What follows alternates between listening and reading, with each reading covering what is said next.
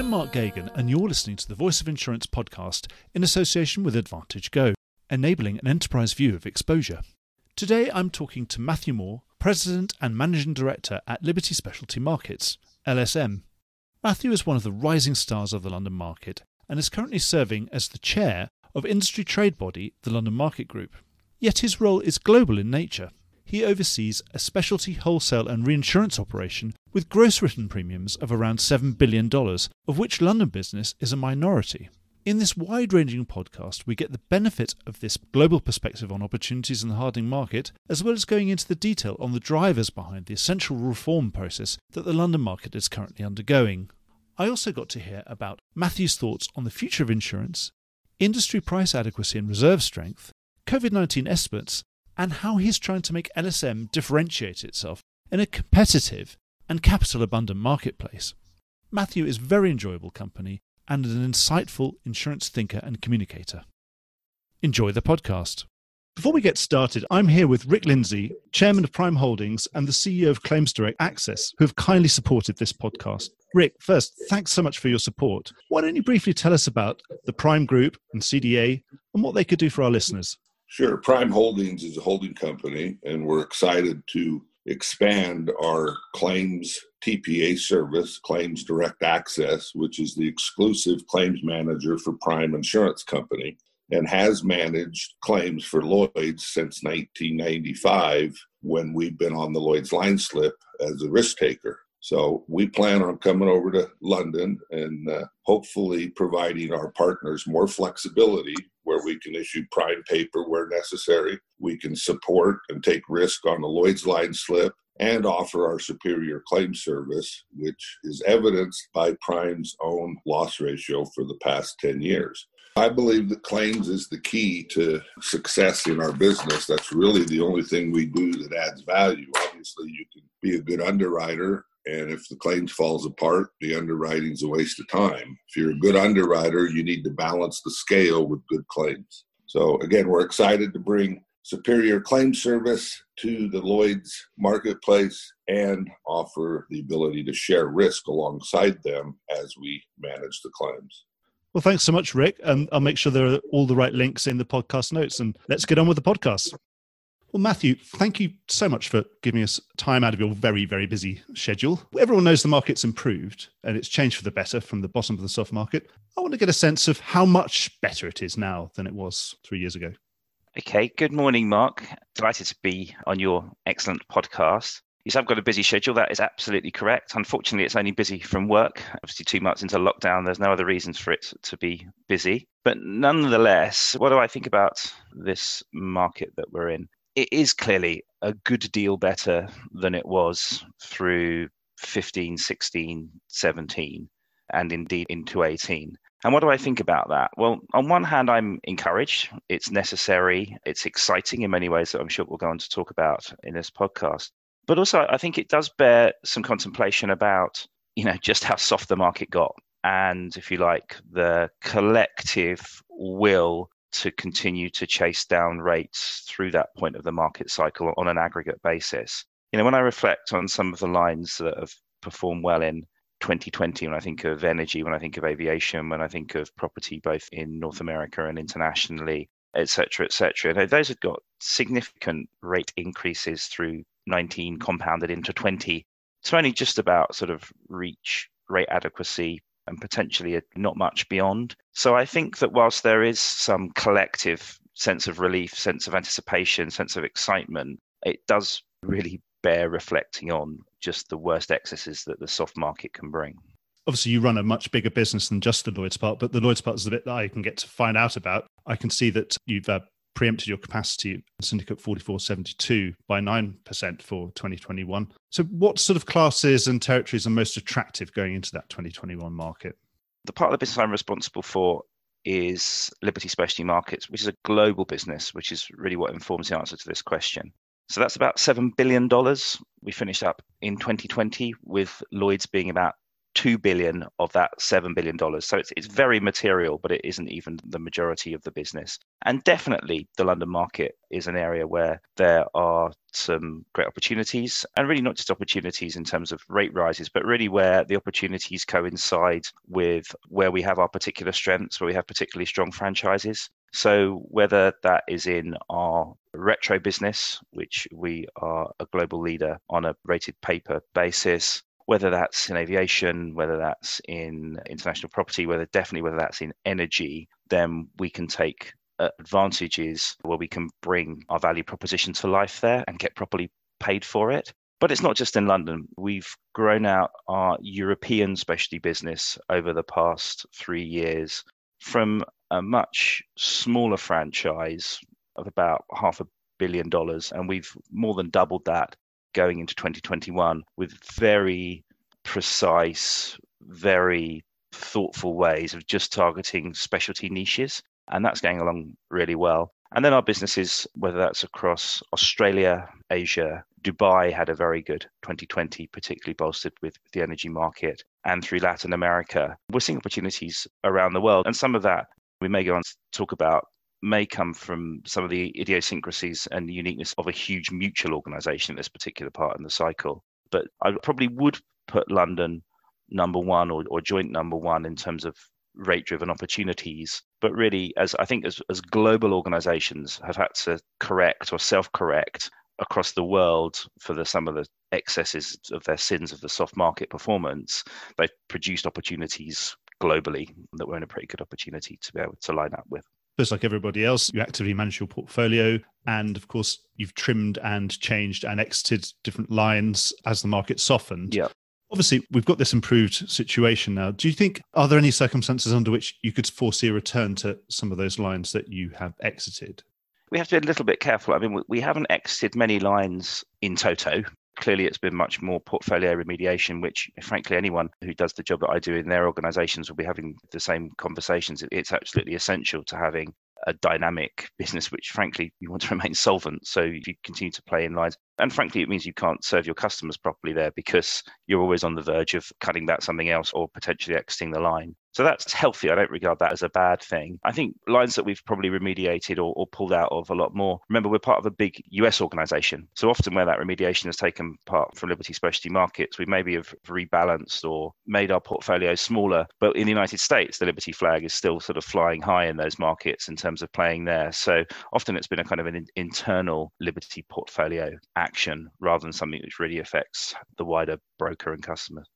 And once you're out of a line, does it mean you can never really go back, or do you have to wait a certain amount of period, waiting period before you think it's the right time?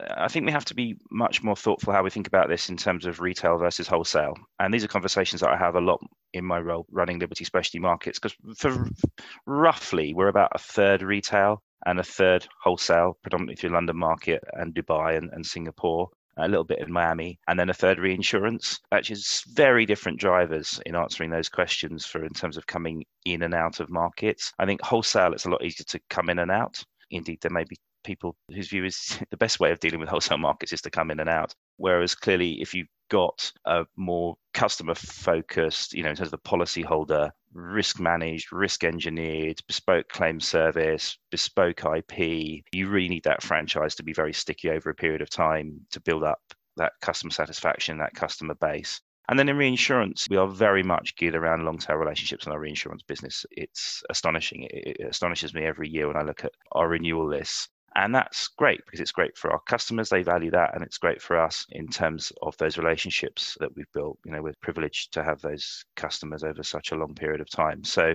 very, very different drivers retail, wholesale, reinsurance. We're in a better market for an underwriter, but it's not a market that's really been categorized by any shortage, really, of capital or capacity. Mm. In that kind of environment, one presumes it's all about differentiating your offering and being good at what you do and being relevant. So, in that environment, how will Liberty Specialty Markets be seeking to differentiate itself? I think that's just such an important point because before we talk about Liberty Specialty Markets, just a, a point things are better. And yeah, things are better. But I think we need to take a step back. And as you say, there's no shortage of aggregate capacity. We are going into a recession, a global recession of, of some sort, depending on one's definition and depending on what country you're in. We're still in lockdown at the time we're having this conversation. And we've got the challenges of a low interest rate environment that, you know, we talk about a lot on this podcast and we talk about a lot in the industry. that feels to be a very strange sort of cocktail for sort of widespread jubilation in terms of. Well, Matthew, we haven't thrown in uh, resurgent inflation yet. Potentially, certainly, if you read the Financial Times or, or Wall Street Journal, people are already stoking up inflation, which, of yeah. course, we already know about the social version of inflation. Exactly. So we've got inflation, economic inflation, we've got claims inflation, social inflation, you know, we, we whatever unappealing appealing uh, cocktail you want to mix for this. I'm sure we've got all the ingredients to hand. So I just think I, I'm always sort of very thoughtful just about how we characterize this. One does hear some of these market conversations where it feels like all one has to do is sort of go into the shed, get a wheelbarrow and take it into the office, fill it up with cash and, and wander out of it for a couple of years. And, and wouldn't that be nice? But that's not true. So we need to be very thoughtful about how we do navigate these waters. Well, how's Liberty Specialty Markets going to do it? Well, one way we're going to do it is that we uh, genuinely we have a very idiosyncratic position, maybe possibly unique. And the reason for that is that we're a combination of factors that you don't find elsewhere. So we're a mutual, and that's a different proposition in the insurance market that we can talk about. But also that we're a huge mutual in that we're part of Liberty Mutual Group, Fortune 75 business, over $40 billion of gross written premium. We're also a, a mutual that's huge, that's been around for over 100 years. And that is very important. And when I became the president and managing director of Liberty Specialty Markets, it was really an itch that I wanted to scratch to better articulate just what made us different. Now, being different in the specialty insurance reinsurance market is very difficult because it's so fragmented. I think Allianz are the biggest with 4% market share.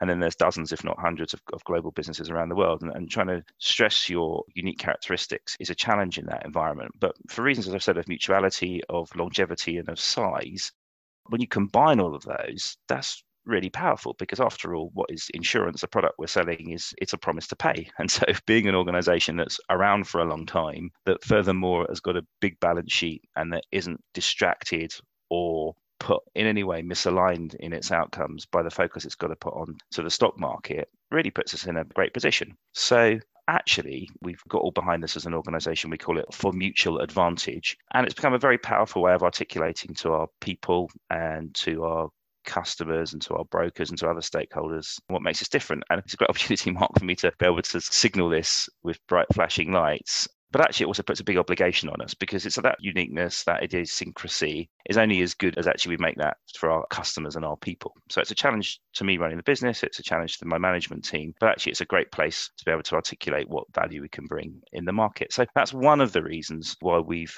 been able to grow profitably so much in the last couple of years. You know, the business Liberty Specialty Markets has actually grown by over a billion dollars in the past two years it's quite a different organization from the one I joined 20 years ago in the old Lloyd's Syndicate 282 when there were 36 of us. And now we look across and it's a $7 billion global organization. So that balance sheet, that mutuality, that size has all kind of contributed to that on this mutuality question, I think it was actually John Ludlow, the CEO of AIRMIC, which for international listeners, is the UK equivalent trade body for risk managers, a bit like RIMS, for example. He was criticizing the industry generally over its handling of COVID, but he said actually the mutuals have probably have done better. So what is it about mutuality? Is it just that you're softer? That when it comes to paying the claims, do you have a, just a different view to say we're less likely to get into a dispute with our customer because they're a mutualist? I don't think so, in the sense, let me answer theoretically first before I get into the experience of it. I mean, we're not motivated for it to be softer. We still have very demanding financial return targets from our parent and shareholder and executive management. We still have rating agencies, we still have regulators, we've still got Lloyds, we've still got the same universe of, demand. So, both on a personal, professional, reputational, solvency, whatever way you want to cast it, we're not motivated to be softer, to use your words then of course you know in terms of settling claims we have a very well respected claims operation pretty much everywhere around the world wherever we work um, which i'm not personally claiming credit for but it's great to see. And with that obviously goes obligations of you know your following market of how you settle claims. So there's, there's no way people would line up behind us as, as a lead market if we regarded it as an easy touch. So i don't think that's right. I think where there has been a genuine difference through you know the incredibly tough 2020 and into 2021 I think it's probably a couple of reasons. Number number one is that you know we I think I used the word distraction before. I think it's you know, more than distraction. If you look at some of the big publicly listed organ or, or medium-sized publicly listed organisations through 2020 with whatever that brought in terms of their stock price, in terms of you know how they deal with their staff, in terms of how they deal with their public perception, we just didn't have that level of whatever word you want to call it crisis adrenaline stress in the organization and i think that probably leads not just executive teams but managers and staff within the organization maybe to have a wider range of options in terms of coming up with some short and medium term solutions so i think that's important I think the other issue is, and I know a number of the leaders on, your podcast talk about this, but it's there's a reason for it because it's true. It's about just how important culture is in organizations. And I don't really know what the magical elixir of it is, but there is something about Liberty Specialty Markets that people like working there and they like to work there for a long time. The longevity of the staff and, and the, the culture of the place. And I think that the more I've, I've experienced it and the more I think about that, I do think that really does manifest itself in how customers are treated, how and, and, how wider stakeholders are treated. I mean, I know it's been on the agenda of regulators much more in the past two years, and uh, and being honest with you, first was confronted with it, I definitely was a bit cynical, raised an eyebrow. You know, what are you talking about? But actually, I've probably got the zeal of the convert on this one. I think culture is just huge, and I think that maybe it's about a connection between mutuality, longevity, strong culture, which has been invaluable in, in this particular phase. And to be fair, Matthew, so you've been working in the same place for 20 years. So it's not as if you're a new CEO coming in talking about culture when they've only been in the job themselves for six months. So fair enough. We better change the subject. We've come through all the renewals, the one one renewals, and we've had all the broker reports and lots of new data points. And one thing that came out of that was a sort of consensus, a new market consensus forming around a 50 to 70 billion dollar range for an insured industry loss out of COVID. Does that make sense to you? And would you think that if that were to be true, would that be quite easily manageable out of what's hopefully quite a lot of positive cash flow going to be coming in the next few years?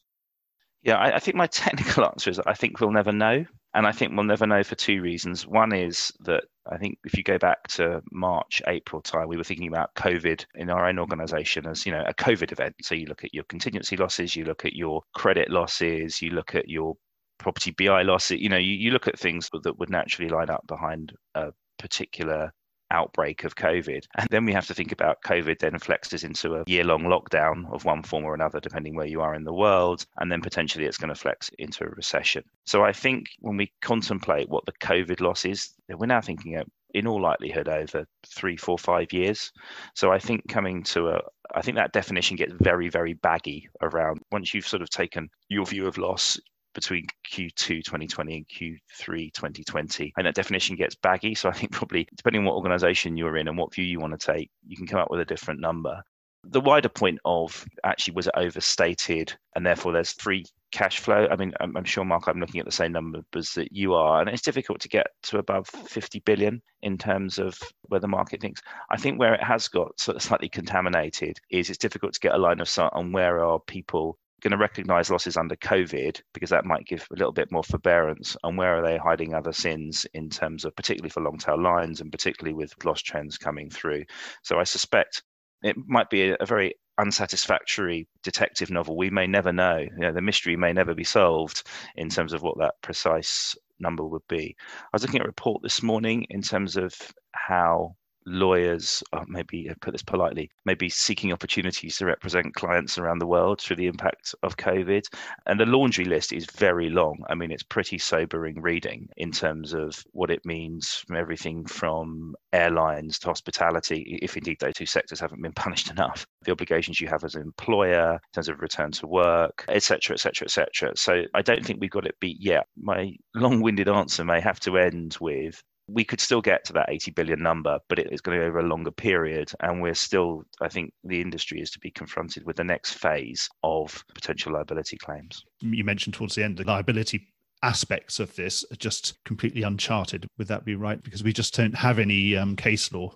Correct. I think it's a combination of a number of things, isn't it? It's a combination of case law, it's a combination of jurisdictions around the world in one form or another being able to execute things that look and feel like class actions, even if they're not strictly class actions, particularly on behalf of groups of consumers. And at some point, we're going to come to this conversation about the fact that the reputation of the insurance industry is perhaps not all that we hoped it would be in 2020. And that's not just from whether it's from governments, whether it's consumers, whether it's from the popular press. You know, I think we do need to very thoughtfully appreciate that we are not held in high regard at the moment in the aggregate as an industry at this point in time. And that's not a great place to be contemplating the environment with which we'll have to deal with potential casualty suits. You mentioned about sins of the past. And in the aggregate, certainly when I've spoken to some experts and top analysts in the last couple of months, actually over 2020, they've managed to get themselves a bit more confidence that in the aggregate, the industry won't be doing as much reserve strengthening in this hardening phase as it did, say, in the 2001 to 2004 hardening phase, where we'd had that very soft market, 1996 to 2000, where we'd had a massive reserving hole in casualty. But the jury seems to be out on that. And I'd love to ask what your verdict is, what your gut feel is in terms of reserve strengthening for back years in 2021. Do you think we've seen the end of it in the aggregate? in the aggregate, I don't think we've seen the end of it. I don't think it is quite as bad as 2001 to 3 because the late 90s were just so soft for so long. Also, of course, you had a very soft reinsurance market at that time that took a lot of the heat off of the insurers and that the global reinsurance market is a lot more disciplined in the period whatever it is 2014 to 18 19 so you don't have that softening element to quite the same extent. I think it's quite as bad. However we have to be very careful here. We're not out of the woods in terms of increased loss cost trends. We've seen a slowdown in 2020 of, of cases brought to court in the United States and internationally. But you know, all the signs are that's going to resume into 2021, 2022, and beyond. And one of the benefits of being part of Liberty Mutual Group, a huge US based organization, an organization that's got probably an unparalleled line of sight into the US casualty market, is you know, the amount of surveys, thought leadership that goes on in that environment from Liberty Mutual. And, and some of the responses are quite sobering in terms of particularly in jury awards, in terms of what the man or woman in the street in the United States thinks of big business, thinks of insurance companies, thinks of the roles and responsibilities of business to remedy social inequality. And that's not going away. So unless Mr. Biden has got something up his sleeve in the short tail, which I think the nature of US politics mitigates against, then this is with us for a significant period of time. So I think you know potentially we've got to think of another word for social inflation in the sense that this feels like this is an environment which is going to continue to surround us. It's not a sharp increase from one point in time to another and then it can go away. I think we have to think about recalibrating the whole industry. So, on one hand, being able to meet our customers' needs, but put the appropriate amount of capital at risk towards this environment. So clearly, there's been a recalibration in terms of not just rate, terms and conditions, use of limits to be able to mitigate this. But I, I would be cautious about saying that we're through the other side. And history is going to prove a number of people right and wrong on this. You know, the startups of 2020 who are taking opportunities in those areas in a more aggressive way. It'd be fascinating to see how that pans out in this environment as you've mentioned before, Liberty Specialty Markets is a global multi platform business, which is a significant minority in London. But obviously, you're strongly connected to London. You're headquartered in London and you had your origins there. And of course, you personally are very involved in all the sort of infrastructure of the London market through the London Market Group and those sort of positions. But I'd like to ask you relatively, has London succeeded obviously it's been on a big mission the last four or five years to improve its standing in the world. Has it worked, and has it has it made itself a more relatively more attractive place to do business over the past few years? Yeah, okay. So maybe if your listeners just if you haven't worked this out from my accent, so I, I have a bit of a Jekyll and Hyde approach to this. So on one hand, I, I sort of lead a, a, global business, and I, you know, I'm very passionate about us thinking about life globally and not favouring any one part of the business geographically or any one platform over another, because that's not how we work for ourselves or, or our customers or our shareholder. On the other, I am a Londoner who's had all my career in the London insurance market. In fact, I joined as a Lloyd's graduate trainee a million years ago. So for obvious reasons, I'm, I'm very passionate about the London market, and it was why I was sort of honoured and really delighted to be um, the chair of the London Market Group from May of 2020. So I, I, you know, I'm really am very as so many people are in our market, very, very invested on, on every level, not just corporately or personally, professionally, but kind of emotionally. I think people feel very strongly about the London market as something which is unique and which has a, a really compelling power to the extent that we do the right things. So in that context, your question was how you know has London you know, it quitted itself in the last few years? And actually, I think pretty well. I'll tell you why I say pretty well. I think first of all, I think the London market, for for whatever reason, for whatever sort of alchemy brings all these voices together, I had a, a very you know self-reflective, self-critical cold, hard look at itself through that soft market phase. You know, there are no shortage of people shouting for the rooftops that London is either too expensive or too complex, or the culture wasn't right, or there were barriers, etc., etc. And that didn't feel comfortable. You know, I remember you know traveling around the world, as many people listening to this call do the same thing, being in and out of international offices in the US, being out of international offices, whether that's in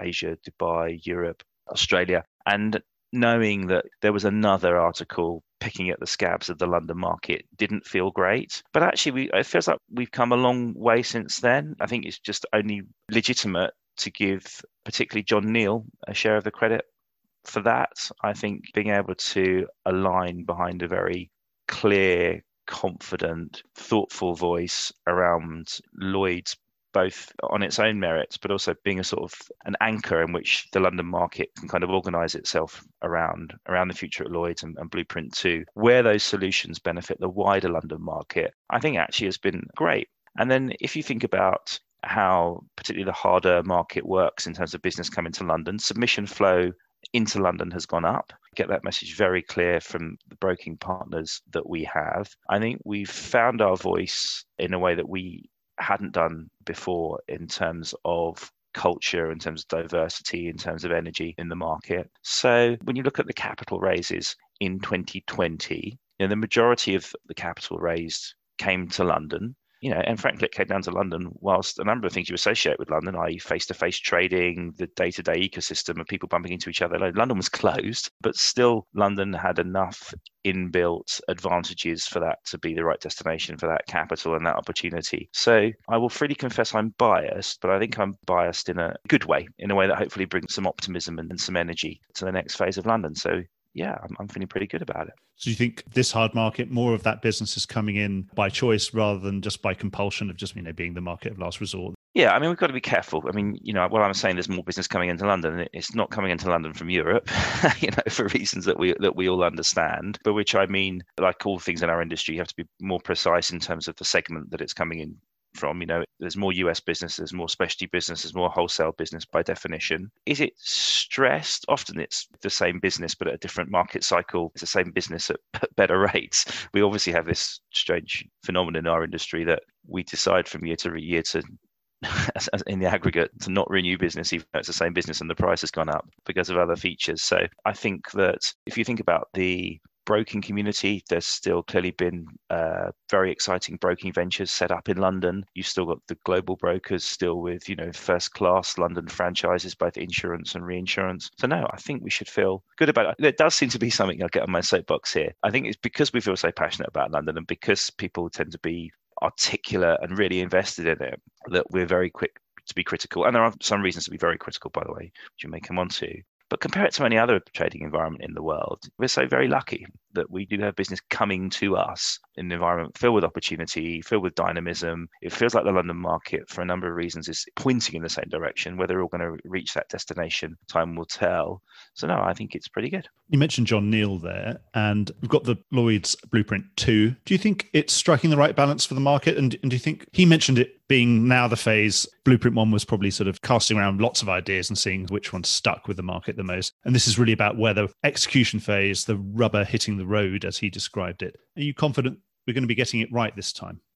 I think we have to start with a pretty fundamental issue is that everyone you speak to agrees with blueprint 2 you know they may disagree around the edges of it in terms of priorities or scope or some issues but fundamentally around digitally based api based common data standards based platform which is better for the brokers, better for the carriers, better for the customers, and focuses on you know the three crucial areas in London of complex placement, delegated authority, and claims. That's a good idea, right? So I think we need to let's bank that. Then, as John says, it's, it's an execution phase. And the reality is, it is, and it is for a couple of reasons. First of all, it is so that we reach the destination. It also is because, obviously, unfortunately, Lloyd's particularly, but also the London market comes with some legacy issues, the clouds of past misdeeds of tech driven initiatives that were not successful. So clearly, there is a really huge impetus to put that behind us. And I totally get that. If I was in John's seat, I would be focusing in exactly the same way. I think the challenge, notwithstanding that, is that this will only work if it is a London wide initiative. You know, I speak to the CEOs both on a personal level, but also through the connections of the London Market Group, of the CEOs of the company markets, and also of the brokers. And they really are behind this. I think there still is a curiosity, still a little bit of a gap, which we've got to get to, that gets this isn't just a Lloyd's initiative, that actually it's really engaged with, really standing behind everything from the boardroom into the, the individuals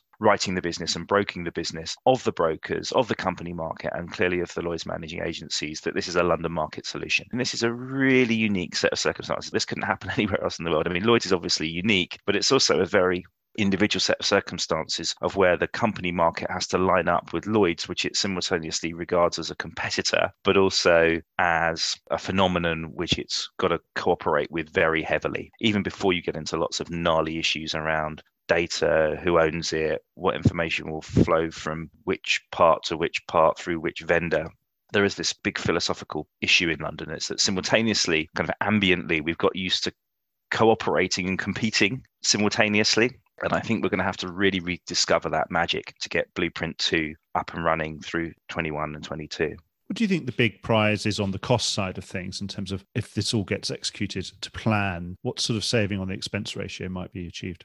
Yeah, I mean, that is a very difficult question. And I, I say it's a very difficult question, not just because I'm unimaginative or unexpert, which I may be, but just I had no real idea how about that, how the number was originally generated. So I'm not really sure about, if you like, the science or the mathematics of, I think it's $800 million was the number that was posited. My views are a little bit different. The short term savings are probably zero because it, it depends on significant investment. So realistically, going to a short term number or short to medium term number is always problematic. I think once you get into the detail, you know, we can't have parallel systems. We can't have running a business that's got dual platforms. We can't have separate set of technology systems process, one for the company market and one for the Lloyd's market. So there's got to be some significant investment there, which we're already doing. Then, well, why do it then? Well, because the cost savings will come over the next 25 years. And realistically, the reality is it will be less heads doing less repetitive rekeying over multiple times over multiple platforms.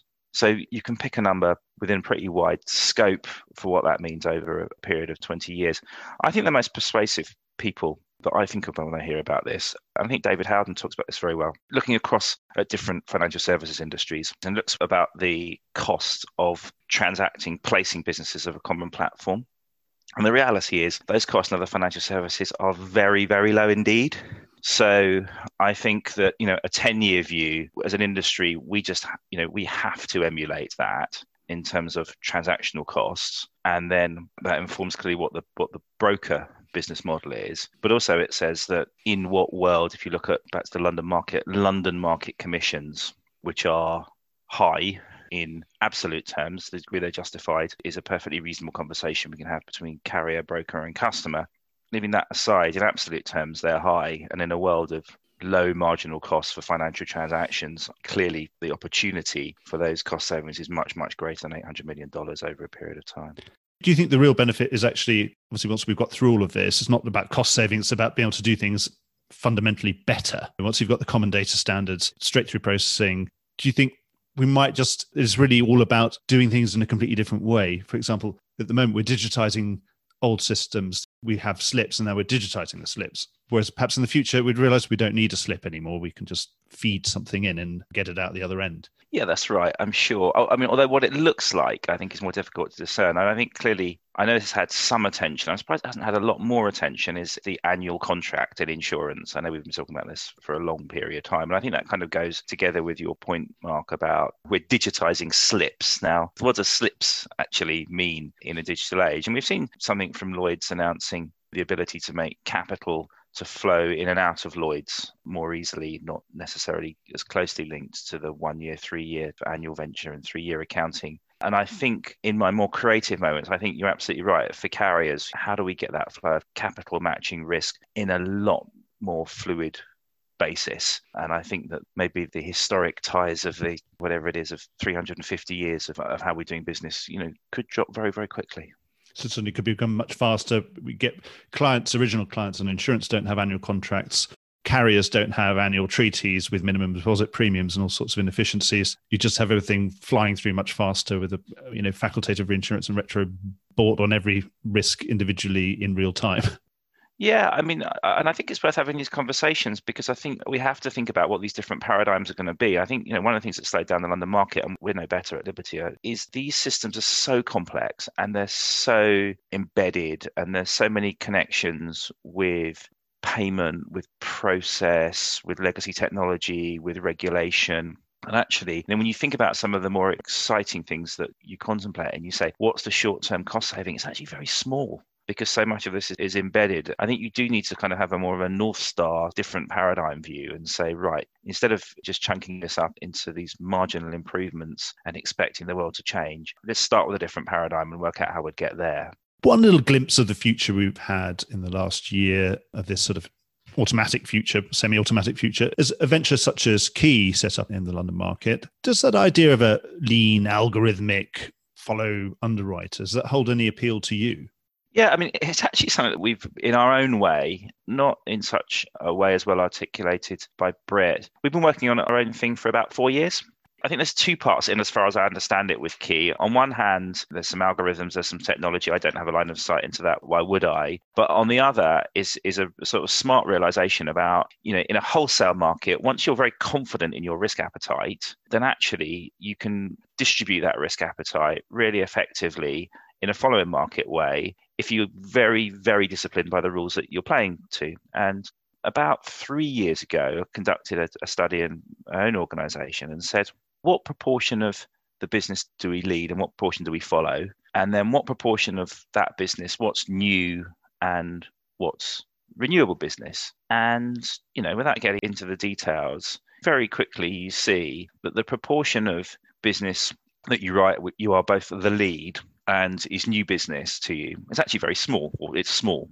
So in most business, you're actually follow market on renewing business. So actually, you know, particularly in the soft market, what you can bring to bear in terms of your influence on pricing, for example, or terms and conditions is actually very modest. So then the question comes, how can I distribute that risk capital in a disciplined way, but most efficiently? And if Ki have done that, as I understand it, with a particular tech solution, we're working on some very similar things. And I, I, absolutely do think that will be the way of the future for part of the business with very strict underwriting appetites, well articulated with a tech solution. Now, the degree to which they've got an algorithm which can generate better underwriting results over time from machine learning is a big topic at Liberty Mutual Group with some very, very big investment, both within the big tech part of the organization there and with MIT, with a big relationship there. We're well plugged in there. So it's a big advantage of being part of both a big insurance organization, but also a big organization that's got a, the majority of its run in personal lines. Where clearly in personal lines, the whole digitization agenda is 20 years old and huge investment has already been made. So we've got a very good line of sight of that in Liberty Specialty Markets. And data and customer centricity and not making a number of the mistakes that all organizations make when they're going to a new frontier in terms of technology and digitization. So, at a kind of corporate executive level, I'm feeling pretty excited about a lot of that investment and learning from Liberty Mutual Group. And we'll be doing our own thing in that space. It's an area that we've been very, very interested in for four or five years. What follows from that? We've already had this discussion at high levels. In fact, John Nelson was probably the first to mention this to say in a syndicated market, well, I've come from banking, in syndicated loans market, the leader gets fees and everybody else sort of pays uh, the followers follow on from that underwriting and benefit from it and pay for it. And in fact, Bruce Carnegie-Brown also mentioned similar things. Lead follow was mentioned in the first blueprint, but it has been parked for the moment. What sort of structure lead underwriter, follow underwriter relationship in the syndicated market of insurance and reinsurance? What do you think is likely to emerge or what should emerge? I think what should emerge is what the market makes emerge. And I think that's been one of the challenges of the lead follow work, which I, I admire a lot of the ingenuity and effort that went into it. I think seeing it up pretty close, I think there's such a heterogeneous group, which is fantastic in the Lloyd's market. That's what makes the market. Trying to impose a standard on how a market should operate is by its nature challenging in this specific, very, very challenging. When we looked at some of the models for lead follow, there was a suspicion everyone would want to be a follow, and that by its nature can't happen. But if you follow the logic of that, then suddenly there's a premium on lead underwriting for which in theory at least people should be prepared to pay for so my personal view and i've changed my mind a little bit over the course of the last couple of years seeing some of this debate up very close is that actually we should trust in the market to find a way and that frankly you know the technology will advance. There'll be more tech solutions which will support those market decisions but we shouldn't get too hung up in a prescriptive view there'll be loads of different models. There'll be small leaders with hardly any capital, but massive amounts of follow capacity almost bolted onto them in sidecars or whatever. Others who have who are very big leaders with huge resources, again, who have follow capacity that just follows them ad hoc or whatever. That, that all work in many different ways, but it,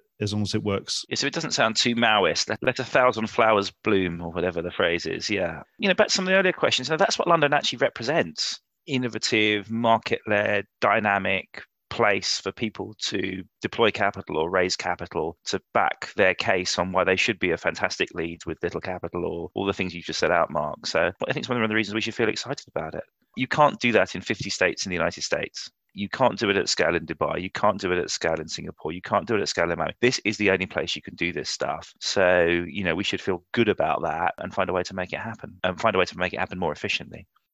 Well, Matthew, I've really, really enjoyed our conversation. I think we've gone all the way around the houses and back again. I've taken up a lot of your time. I've really, really enjoyed our conversation. So thanks so much for coming on the show.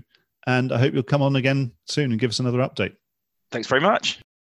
Well, I hope you enjoyed today's episode. If you did, don't forget to subscribe or leave a like or a review or recommendation on whatever podcast platform you used to access this program. These really help get the word out.